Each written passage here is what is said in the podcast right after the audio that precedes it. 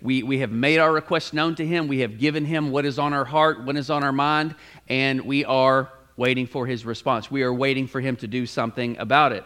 And so uh, many of this feel many of us feel this way. We're, we're wondering what God is doing. Is God paying attention? Does he care? Is he awake? And so if we can compare uh, being left on read uh, with God, we would label that a different way. We would consider that our unanswered prayers, right?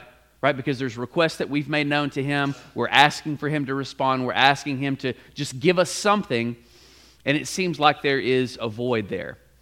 And for a lot of us, we've probably prayed prayers before, and there's a lot of things that are just sort of waiting in the balance, waiting in the queue. And it's created in us this, this thought of, well, maybe we shouldn't pray at all. Like maybe, maybe it's just a waste of time to do this. And we talked about last week how, how, regardless of whatever you think, Jesus tells us that we should pray right? That we should make our requests known to Him, we should make our needs known to Him, and let God sort out the results. God is in charge of the results. It is our job to pray. And so, um, just this this past, well, let me let me tell it this way. Several months ago, we were meeting in here on a Wednesday night, and Philip gave a prayer request for one of his students at at uh, Mississippi State. Uh, one of his students' mother uh, had just gotten diagnosed with cancer, really bad shape. They found it really late. I think it was about 20, about 20 tumors on her brain. Right? Very serious situation. And so Philip is making this request known to us sometime back in October. And so he, he, his thoughts were very similar to mine. He was thinking, man, how am I going to help this student uh, just walk through losing his mother? And I'm thinking, man, this, this poor kid, like just a college student, going to lose his mom. I hate that for him, but, but we can pray. Right? That, that's, that's the one thing that we can do. And so we'll, we'll you know, do our, our least amount and hopefully God can take care of the rest. Uh, but then we, we get back together just this last Wednesday night, and Philip said, I have a praise. This woman has been healed. Like all the tumors are gone. Uh, she went through one round of chemo, and, and praise God that he did his thing. And so I, I highlight that story to show you that you've got, you've got a worship leader and a pastor, just titans of faith, right? Just honestly doing the bare minimum when it comes to prayer. Because we were thinking the same thing we were like, man, we can, we can pray and maybe God will do his thing. And so um, God is looking for just that little bit of faith from us that if we give our part, okay, God will do his thing. Um, here's what I have, Lord, come what may. Right? And this is, this is the kind of faithfulness that God is looking for. When it comes to faith and when it comes to prayer, Ephesians 2 tells us that faith is actually something that God gives us. Like our ability to believe, our ability to hope is something that God gives to us. And our response to that is faithfulness. So if, if, if God is giving us faith, our response to Him okay, should be faithfulness. Because let's be honest, faith would be a no brainer if we got everything that we wanted. Right? Imagine, like, this would be the most logical decision you could ever make. If you got everything that you ever wanted, faith is easy. Right? I mean, if you had this, this magical genie, right? Everything, just Lord, I want this. Lord, I want this. Lord, do this. Make this happen. Like that would be the, the easiest decision in the world. But, but faithfulness is required of us when things don't go our way, when we don't get the answers that we want, when things don't make sense, when life is confusing. And there's a story in Daniel chapter 3 where King Nebuchadnezzar has erected this statue and he is requesting everyone in his kingdom, everyone in the city that can hear the band play. Whenever the band plays and strikes up, uh, strikes up the music, everyone must stop what they are doing and they must bow down and they, may, uh, they must uh, praise Nebuchadnezzar as the God uh, of, of everything. It would be like me uh, telling Jackson that every time he plays My Sharona, you guys have to bend a knee for me, right? When you're going to give me some Tom Sharona. Um, so that, that's the similarities. And so what, what would happen is that they would do this. Nebuchadnezzar found out that Shadrach, Meshach, and Abednego, you've probably heard this, uh, these names before, that they were not bowing. Okay, that the music would play and they were not bowing, and so he brings them in. This story's in Daniel three fifteen. If you want to flip over there real quick, but uh, but Nebuchadnezzar goes to them and says to these guys, "But if you do not worship, you shall immediately be cast into a burning fiery furnace." And who is the God who will deliver you out of my hands? Shadrach, Meshach, and Abednego answered and said to the king, O Nebuchadnezzar, we have no need to answer you in this matter. If this be so, our God, whom we serve, is able to deliver us from the burning fiery furnace, and he will deliver us out of your hand, O king. But if not, be it known to you, O king, that we will not serve your gods or worship the golden image that you have set up. So these, these three men tell Nebuchadnezzar, listen, bro, you can do whatever you want, you can say whatever you want. Our God can do this. We pray that He does. But if He doesn't, we're, we're still going to keep our eyes on Him and we're still going to trust Him that He knows better and that He can carry us through this.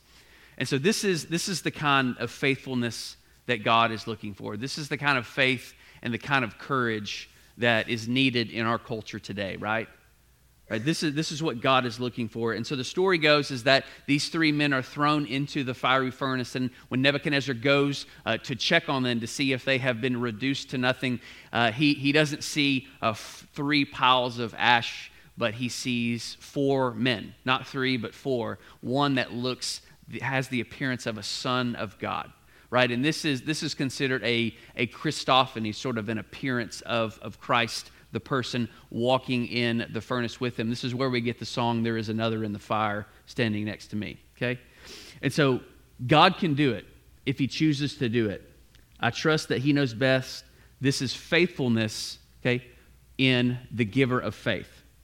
Right? And, and unfortunately, our prayers, our prayers of desperation, don't always end in a miraculous display of power. Unfortunately, our, our prayers don't always end that way and aren't as, as picturesque as they are in Daniel 3. Um, and this sounds bad, but I know that there are a lot of us that are disappointed in, in God's response to our prayers, whether we don't hear from Him at all, whether it is a, a verdict that we don't really care for, whatever the case may be. And in, in, church, this is something that, that churches don't necessarily like to talk about. Like, if it's my job uh, to, to sell you Jesus, right? Jesus doesn't need me as a salesman. If he does, he's in trouble. But, but if it's my job to, to, to highlight the beauty and the wonder of who Christ is, I don't always love telling you that, hey, you should pray with everything that you have in you. But guess what? Sometimes it's not going to work out. Like, that's not the most hope filled message. That, that's not a message that gives you uh, all the faith and confidence in the world. But, but the Bible is actually more honest uh, with, with with you, with us, uh, than a lot of people would be. Because the Bible is going to highlight in many cases uh, where, where God's does respond to the prayers of his people, where God uh, doesn't respond, that a person wants this and God wants something else, and this person wants this, and, and God sort of alters that, and sometimes uh, the prayers are answered and sometimes they are not. And, and even, even people have different theories, do they not? Like people have different theories when things don't happen. Some people might say that you, don't, you didn't have enough faith that you didn't pray long enough, uh, that, that you should have done this, that you should have thought about this, uh, that, that there's all these different ideas uh, on, on that sort of thing. But Jesus tells us in John chapter 14, he tells us that if you ask anything in my name, I will give it to you. Anything that you ask in my name, I will do it. And there are many people who have taken that passage and thought, okay, as long as I get, as long as I write the label of Jesus' name on everything, I can slap that label and ask for whatever I want, right? I want this car in Jesus' name. You slap the Jesus label on it. Lord, I want you to, to give me this job, slap the label on it in Jesus' name. And, and we, it, it's, that's the way it sounds, right? That's the way that it reads that if we ask anything in the name of Jesus, then it should be given to us. But it, it's not necessarily what he's talking about. When we pray in the name of Jesus. What we're praying for is, is Jesus, may this be in line with your character and with your plan. May this be in line uh, with who you are and your plan for our life, your will for our lives. And so let me, let me give you some examples of this, okay? Um, uh, the, the TV series Magnum PI first aired in 1980, ran for eight seasons, starred a, a mustache with a man attached to it named Tom Selleck. Okay? And now, ladies, some of you can't tell me that, that you'd watch Magnum PI and go to the Lord and say, Oh, dear Lord, I, I watched Magnum again tonight, and that Tom Selleck is so good looking. And so, Lord, I pray, I pray in the name of Jesus, Lord, that you would let me marry Tom Selleck. So it, it, would not be, it would not be a stretch for, for God to respond to that and say, I can't do that because he's a married man and so are you. Okay? that would be out of God's character, right? To, to break that up. Or if you were to pray, Dear God, I pray in the name of Jesus, I want to play professional basketball. I want to dunk. I want to play in the league. I want to rub shoulders with all of the great stars in Jesus' name. Right? That's, that's not, there's nothing wrong with that prayer. But God might have a different plan for your life. God might have uh, his, his will for your life. Okay? Beside the fact that you're 5'8 and have two left feet. Right? Or you could pray, or pray, Lord, I, I really don't like my next door neighbor, and so I pray in the name of Jesus that you would drop an airplane on their house. in Jesus' name. So, again, out of the character of God, most likely out of the will of God. And so, um, he's not going to answer requests that are outside of his character, but, but we are, we're welcome. We are invited to pray in the name of Jesus because we believe that the goodness of God, that the character of God is right and true. We, we, uh, we are to be persistent with it. We are to pray in Jesus' name, and we are to trust that God knows best, right? That God has, just like Lindsay Ruth said, that God has something better for us. Like we can pray and put our faith and our confidence in that. And, and I know some of those examples that I gave are, are a, little a little silly, um, especially in the midst of of unanswered prayers, really serious prayers that we have prayed. There are things that we have brought before the Lord, and we haven't really gotten an answer on any of those. And, and it's confusing, and it's, it's disheartening, it's, it's disappointing, especially when we want people to be healed, especially when we want our marriages to work out. And we ask God, God, is this, is this in your character? Is, it, is this in your character and in your will that he not be healed? Is this in your character that, that my marriage not work out? And so it doesn't doesn't really seem right. So, what exactly is it?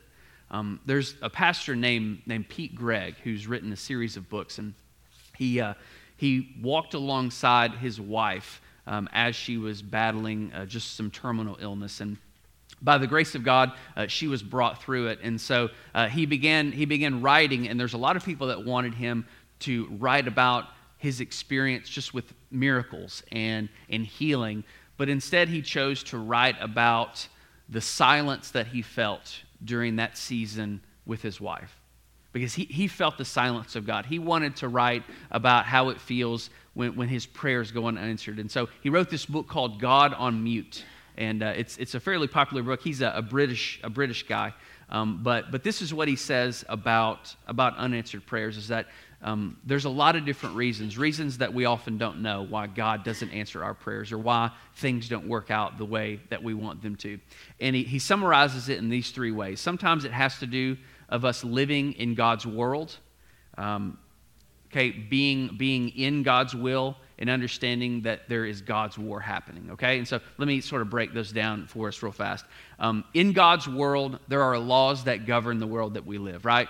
Like uh, gravity says that if the engine goes out in a plane, um, it's probably going to come down. Like Jesus isn't necessarily going to hold that up in the air uh, because he loves us, right? Okay. Um, the, the laws that God has created on this earth says that we need oxygen to breathe, right? Or we won't last very long. It doesn't need to be too hot. It doesn't need to be too cold. It needs to be just right. Uh, physics dictates that if we drive on the road at a certain speed, that if we take a hard right, that we will end up in a ditch, right? You cannot change the laws of physics, right? So these are the things that God has ordained and, and dictated for in the world that he lives in. Okay? And the second one is God's will. Okay? God's will. God is so many more moves ahead of us than we could ever imagine right in the passage that we read last week isaiah 55 that his, his ways are higher than our ways his thoughts are higher than our thoughts everything everything that he does is on a higher level and there's there's so many relationships right uh, when we were younger, whether that be in high school, whether that be in college. And this is sort of the classic example of, of unanswered prayers that there's certain, certain people that maybe we wanted to have a relationship with, or we wanted a certain career to work out. And we prayed and asked God, God, I, I want to I wanna be with that person. I want to marry that person. And, and we're, we're heartbroken when that doesn't happen. But then 20 years later, we see them And we understand that God knew what he was doing, right? Right? Because you didn't necessarily want to be uh, sh- helping him shave his back for the rest of his life. You know, it's like, glad that I avoid that one. And, and, and even career fields that we wanted to go into, we wanted to do something for so long, uh, but God had a different plan, that God had something uh, different for us instead. And we, we see the beauty in how God changed that for us. Um, but there's also a lot of pain in losing uh, what we wanted for ourselves and walking into God's will for us. And, and, and yeah, Lindsay Ruth nailed it. God, was, God has a plan even despite the pain, right? That God has a plan even when you are suffering, even when you have some of that pain going on. And the last thing that we have to remember is that there's a war going on. Is that, is that in Genesis 3, when sin entered into the picture, sin ruined everything. Sin is the cause uh, of so much heartache, of so much trauma, um, it is the sinfulness of mankind that creates so much tragedy. A person's choice to be unfaithful to their spouse, a person's choice to drink and drive and cause an accident, a person's choice to uh, harm women, to harm children. Even, even sin uh, broke up the health of our bodies. Our bodies were once originally designed to live forever, but even sin uh, creates illness. Sin uh, creates the deterioration of our body and, and sickness and so many causes of our prayer. And so we have, we have an enemy that is real, that is, is rooting for our demise and, and, and tempting us and leading us into sin. And so there is a war going on, as well as the world that we live in, as well as God's direction for our lives. And so, um, just about every unanswered prayer that you could think of likely falls into one of those categories. And so, uh, I want to I want to end with with this passage, and then if we have time, we can do some more energizers. But in in Mark 14, Jesus is with his disciples in the garden. Uh, they are in the Garden of Gethsemane, and they are on the eve, just right before uh, Jesus is to be crucified and, and Jesus feels the weight of it. Right? If you know this story, he is under a tremendous amount of pressure, stress, as you would be if you knew what was going to happen. And Jesus prays uh, the, the, I would say, the most perfect, the most well balanced prayer a person could pray. And this is what he says in this is verse 36. And he said, Abba, Father, all things are possible for you. Remove this cup from me. Yet not I will, but what you will. And so I say that this is the most perfectly balanced prayer because there are some camps that would say you only need to pray God's will. Only pray God's will. Doesn't matter what you want, doesn't matter what you think. You pray that God's will be done, and that's it.